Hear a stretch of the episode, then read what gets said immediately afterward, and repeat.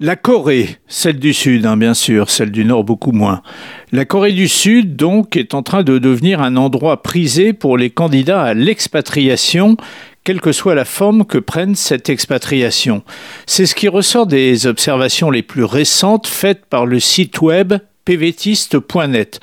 Alors déjà, pour comprendre un petit mot d'explication, s'il y en a parmi vous qui ne connaissent pas, un petit mot sur le PVT, le permis vacances-travail. C'est un visa qui permet aux jeunes à partir de 18 ans de partir un an au moins dans un pays pour le visiter, pour y travailler, ou les deux. Les pays concernés sont ceux qui ont passé des accords avec le gouvernement français.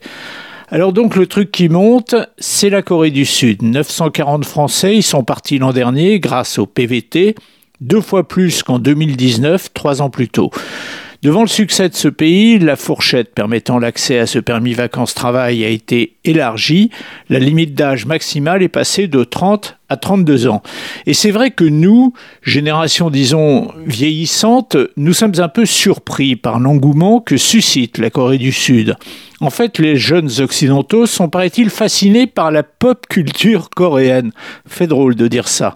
Pop culture qu'ils ont découvert au travers des mangas, des animés et autres formations musicales qui envahissent les réseaux sociaux. Et aujourd'hui, eh bien, ils veulent toucher à tout prix du doigt les contrastes de ce pays, aussi connu pour ses temples bouddhistes que pour la modernité de ses plus grandes villes. Enfin, avant de vous renvoyer pour plus de détails sur le site pvtiste.net, un mot sur le prix du visa, 60 euros, c'est la moitié haute du classement mondial.